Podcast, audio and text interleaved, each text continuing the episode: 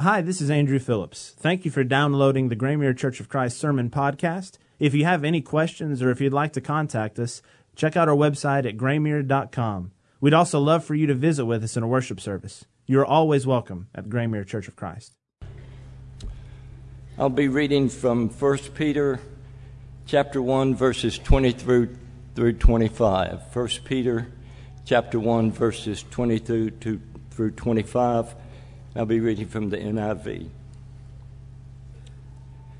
Now that you have purified yourselves by obeying the truth, so that you have sincere love for each other, love one another deeply from the heart. For you have been born again, not of perishable seed, but of imperishable, through the living and enduring Word of God. For all people are like grass, and all their glory is like the flowers of the field. The grass withers and the flowers fall, but the word of the Lord endures forever. And this is the word that was preached to you.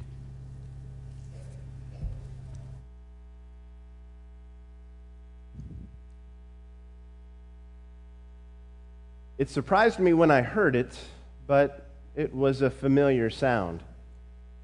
It's a sound that maybe some of us in this room have heard in our lives more than others but it's something that would be easy to identify if anyone heard it today.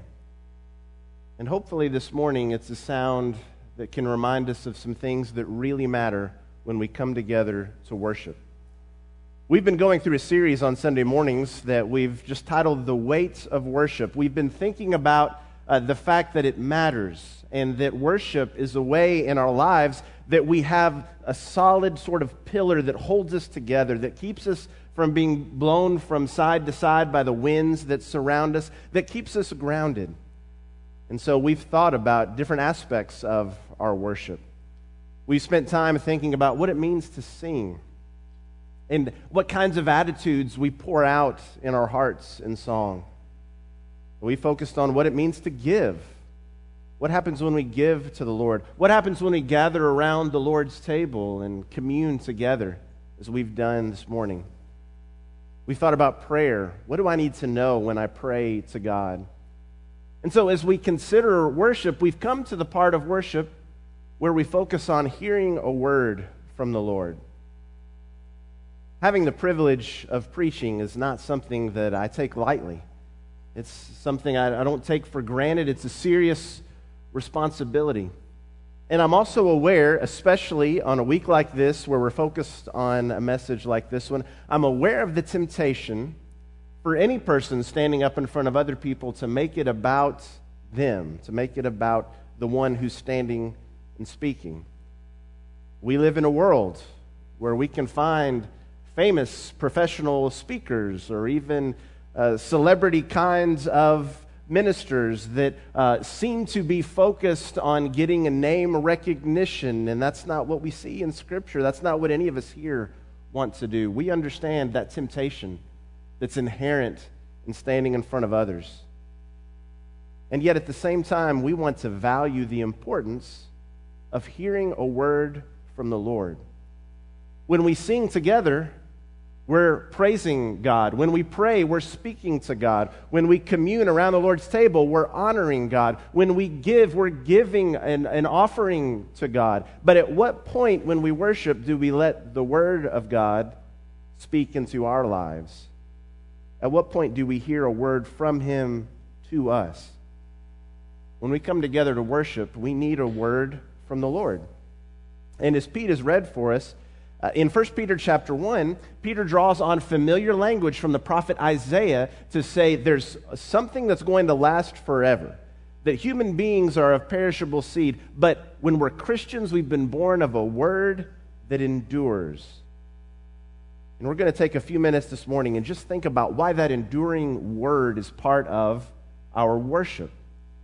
And to do that, we're going to think about a familiar sound.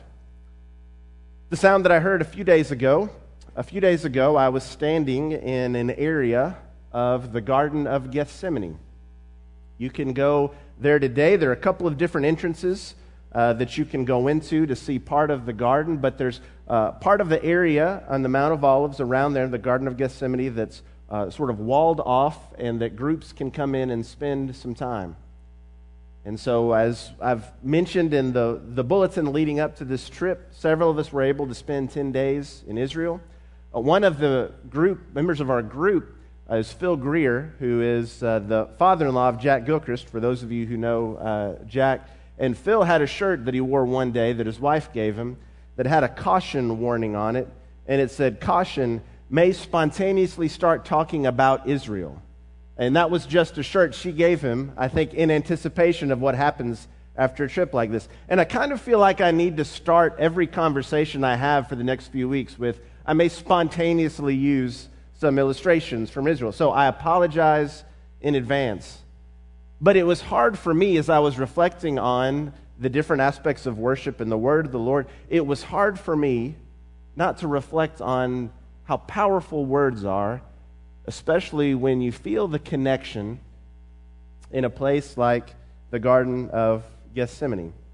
Now, there were a lot of sounds in the garden that would not have been there in the first century.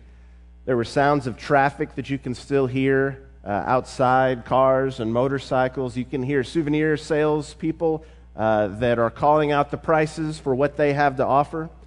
Uh, there were several groups that were in there with us, and so a lady who was sitting not too far from me was playing some music softly on her iPhone. There were a lot of sounds there, but there was one sound that stood out to me and even some others on our group. The sound somewhere off in the distance of a rooster crowing. Now, again, depending on where you grew up, some of you have heard that sound more than others. If you grew up in a farm or a rural environment, you're very familiar with that. Growing up in the suburbs, I was just automatically assuming, watching movies and TV, that when the sun came out, a rooster crowed once like an alarm clock, and then that was it. and then everybody woke up and went along a day, and the rooster waited till the next morning to crow once like an alarm clock. And it wasn't until we were on a mission trip to Ukraine years ago and we rented a farmhouse that I realized there is no limit to how many times a rooster will crow. Uh, and there's no rhyme or reason sometimes. It'll just happen. Well, that's what happened even in the garden. There were, there were areas around where families would have chickens and roosters, and you could hear one crowing. It's hard not to be reminded of what Peter experienced when he was so sure things would work out one way, and he heard a word from Jesus that things would work out differently. And he's reminded of that when the rooster crowed. We even visited a church, a Byzantine church, that was built over the area where traditionally they say that Peter denied Jesus. And if you look at the top of that building, uh, where there would be maybe a weather vane at the top, you have a rooster right there. It's almost as if you're commemorating this time where Peter denies Jesus as a reminder of the power of Jesus' words and his understanding of what is going to happen. So I want us to think this morning about this familiar sound, what it meant to Peter, and what it might mean to us today. Uh, the reason I wanted us to begin with this quotation from 1 Peter chapter 1 is that I find it interesting that Peter is pointing to a word from the Lord, a word from God that's going to endure. And Peter had the privilege of spending time with Jesus, as we've already been reminded of, as Michael read for us this morning, the Word made flesh. Right? When we preach the Word, we're not just preaching the Word of God, we're preaching the Word made flesh that's discussed in the Word of God. It's both together. And I want us to think about the nature of Jesus' words and how that reminds us of the importance of reading God's word today. One aspect of Jesus' words that Peter experienced uh, was the life giving nature of those words. Think about what happens in John chapter 6. In John chapter 6, coming off the heels of one of uh, the greatest miracles that you could imagine, the only miracle recorded in all four Gospels, the feeding of the 5,000, you have a crowd of people that's together, and it seems like they're there for the show. They're there for the signs. They, they've seen someone who could multiply loaves and all of a sudden could feed thousands. In fact, John's account tells us that after the feeding of the 5,000, they wanted to make Jesus king by force. There was a crowd there that was excited. And so Jesus has to point them to the true meaning of his mission. It's not about creating a, a show or a sign for the sake of just impressing others. It was about telling them through the miracles that these attest to who I am. And he gave them a hard teaching. And as a result of that, many turned away. And so Jesus turns to his apostles and asks them what they want to do. Would they also like to leave? And notice how Peter responds in John chapter 6. He says, Lord, to whom shall we go? You have words of eternal life. Peter had seen miracles. He'd seen Jesus feed the 5,000. He'd seen Jesus turn water into wine. But he doesn't say, Where shall we go? No one else can put on a show like you can. No one else can perform miracles like you can. He'd seen Jesus gather crowds, people who were excited to be around him. But Jesus doesn't say, Where else shall we go? You're the most popular person we've ever known. You're the most accomplished teacher I've ever gotten to meet. He says, There's something about your words. You have words of eternal life. They're life giving words. Jesus' teaching as one with authority was what seemed to impress Peter and seemed to impress others. So when we think about the life giving nature of Jesus' words, it reminds us of why we come together and spend time in God's Word. Why is it that we carve out time to think about the Word of God? Because it gives us life. Now, sometimes we like to give Peter a hard time, and for good reason. The apostles sometimes had difficulty catching on to what Jesus was really trying to teach. But here, Peter seems to hit the nail right on the head that there are words that give life that Jesus has. And that's a characteristic of God's word, both in the Old and New Testaments. In Nehemiah chapter 8, for example, when uh, Nehemiah has worked so long with the people and they've built up uh, the wall around Jerusalem again and they're trying to revitalize this important place and this important people of God. In Nehemiah chapter 8, they read the law of the Lord. It causes people to weep. It causes them to weep because they understand how far they've fallen. You know, there are times when before I can allow God's word to give me life, I'm going to have to do a little bit of grieving. I'm going to have to do a little bit of weeping because I'm going to realize how far off the mark I've been. We also are reminded that there were those who not only were reading the words of the law, but were explaining it to the people so they could understand what it meant. It was important that they didn't just hear the words, but they knew those words meant something life giving words. In John chapter 8, Jesus would say that the truth shall set you free. Sometimes that means we accept some challenging truths from Scripture. The idea that all of us are sinners and have fallen short of the glory of God, that's tough to hear. It's tough to hear in a culture that seems to shield us from any sort of concept that we've done anything wrong or that we could make any choice that isn't correct. And yet, God's Word tells us some challenging truths. We also find out some powerful life giving truths. We're made in the image of God. Why do we have self worth? Because we have a creator who made us in his image. It remains true. No matter what else our culture tells us, we need to be worthy. We in the church are called to love one another. Why are we called to love one another? Because it's just a good thing to do or because it might feel good? Because God loved us. His life giving words tell us how to live. But Peter also had some experience with Jesus' words, and specifically, their accuracy. Notice what happens in Matthew chapter 26 is uh, Jesus is talking about what's going to take place. And he says to Peter, Truly I say to you that this very night, before a rooster crows, you will deny me three times.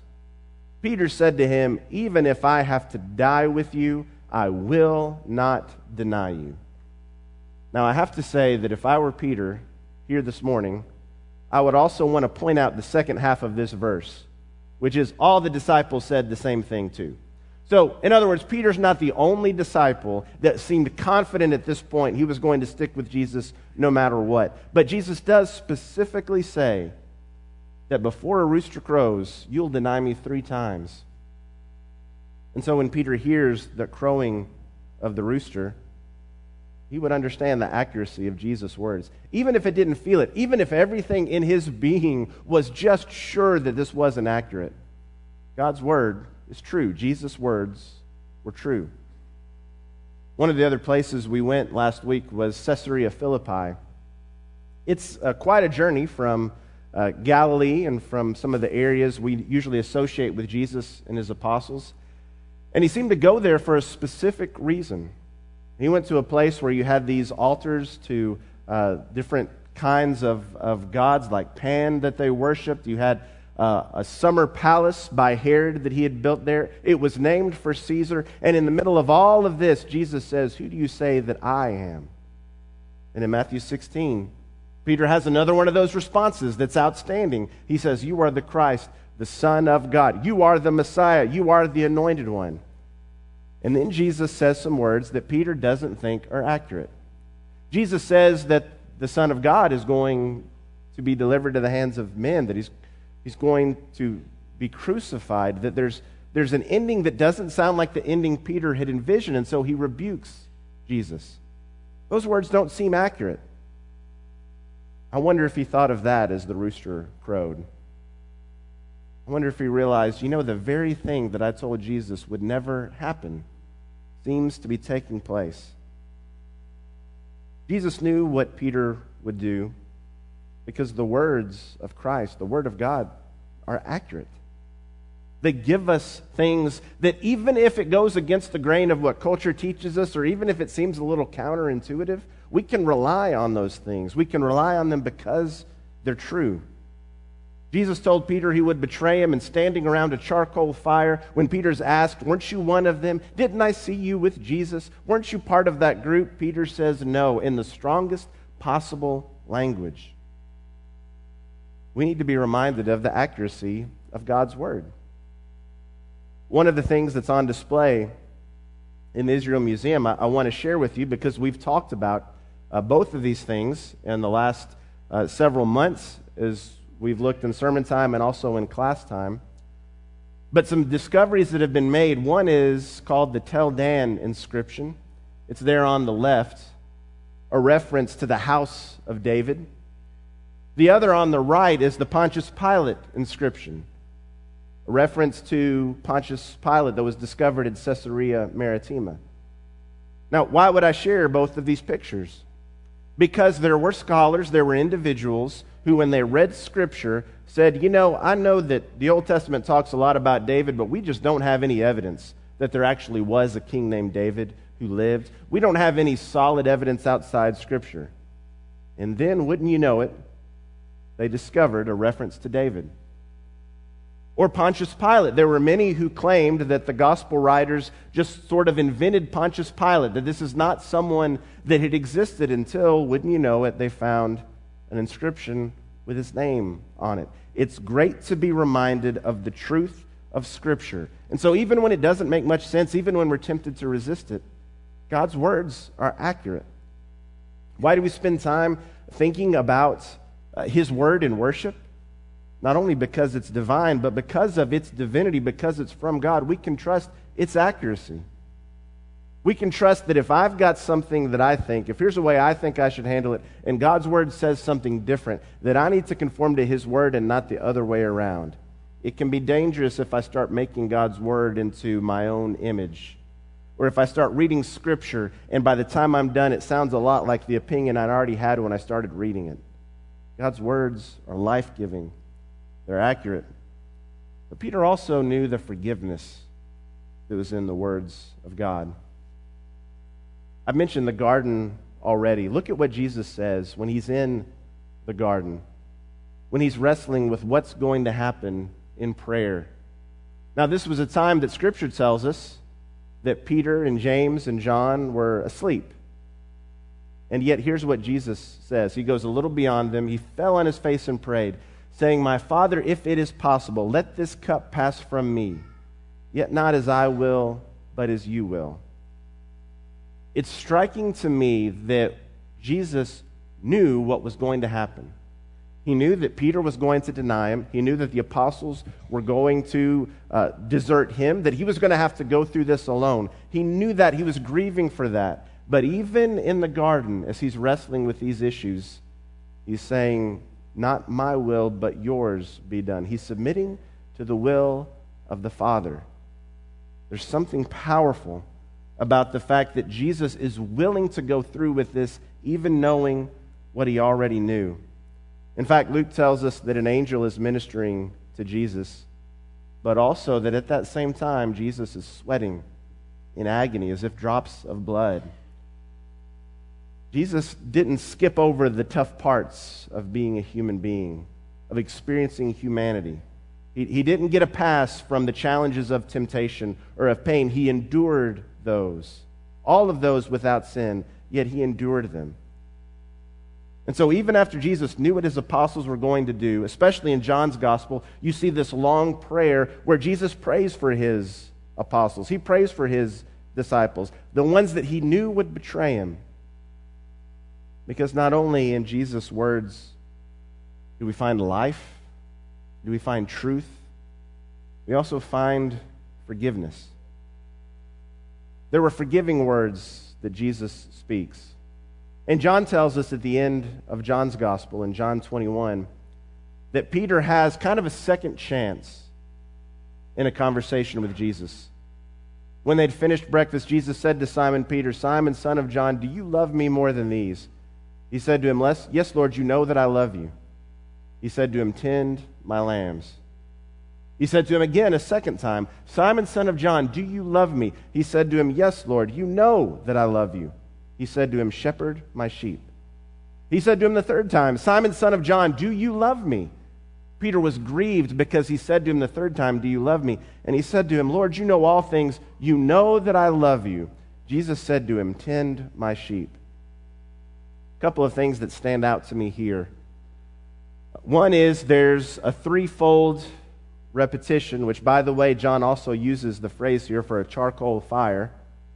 Peter denied Jesus around the charcoal fire. Now he's going to affirm his love for him.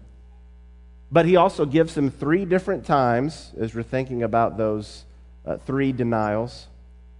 Uh, some have looked at the different terms, the different words that's used for love here, and said maybe that, that means something. Jesus is using one word and Peter's using another. I, I, I don't know that there's a lot of distinction we can make with that. I think the important part is that Jesus is giving him three opportunities to affirm that he is going to be faithful. And notice the way Peter responds at the end. He says, Lord, you know all things.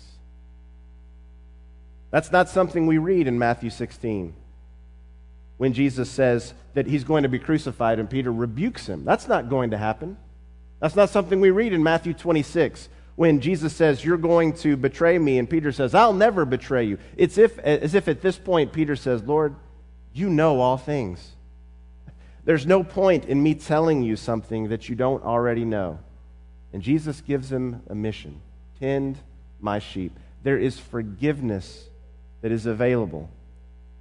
And in affirming this mission, Peter goes on and does incredible things. God uses him to preach the gospel for the very first time, to preach the gospel to the Gentiles for the very first time, to even record words of Scripture.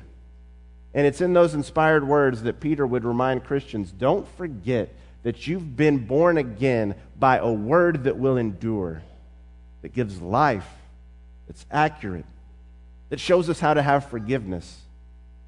Those words guide our lives. Paul would write to the Christians in Rome and would say, Even when we were still sinners, Christ died for us. Just like Jesus knew what Peter was going to do when he prayed in the garden, just like he knew what would happen with his disciples when he went to the cross, Jesus chose to offer that salvation anyway to those who had already failed him and that he knew would. Paul reminds us that we do the same thing. We probably don't have to be reminded of our sins, but it's good for us not to lose sight of the ways we fall short. When's the last time I denied being a Christian? When, when's the last time I stood around the charcoal fire of people that I wanted to impress and I said what I thought they wanted to hear, or I downplayed my faith, or I thought the discipleship wasn't a big deal, or I kind of laughed along at something that they thought was funny, even though I know I'm not supposed to. All of the ways that we do that, when we hear the rooster crow, like Peter, we're reminded of the times we've sacrificed our faith on the altar of trying to please someone else or trying to impress another person. And yet we can find forgiveness. We can find it in the Word of God. Sometimes Scripture functions the same way that rooster crow did. It points us back to something we've already heard, that we've already been told, but we need to remember. Why do we come together to worship and spend time in God's Word? We need a word from the Lord, a word that gives life. Are you looking for life this morning? Are you searching for meaning? There's one place to find it that gives truth, that gives accuracy? Are you looking for something you can trust that's trustworthy? There's only one place to find it, and that gives forgiveness. Do you need to be forgiven this morning? There's one place to find it. It may be that you need to submit your will to God's this morning, that you need to change your life because the Word that was made flesh came to earth. Jesus showed us how to live and showed us the one who loves us. And it may be that you need to put Christ on in baptism and begin that journey. It could be that what you need most this morning are prayers. Uh, right after this worship time, if you go out this doorway, there are a couple of our shepherds in a room there who would love to sit down with you and pray for you. But it may be that the whole church family can pray for you and encourage you. Let's make sure we leave here today determined to be shaped by God's word, to live a life that's modeled after the word made flesh, and to share that word with others. If we can help you in any way, please come as we stand and as we sing together.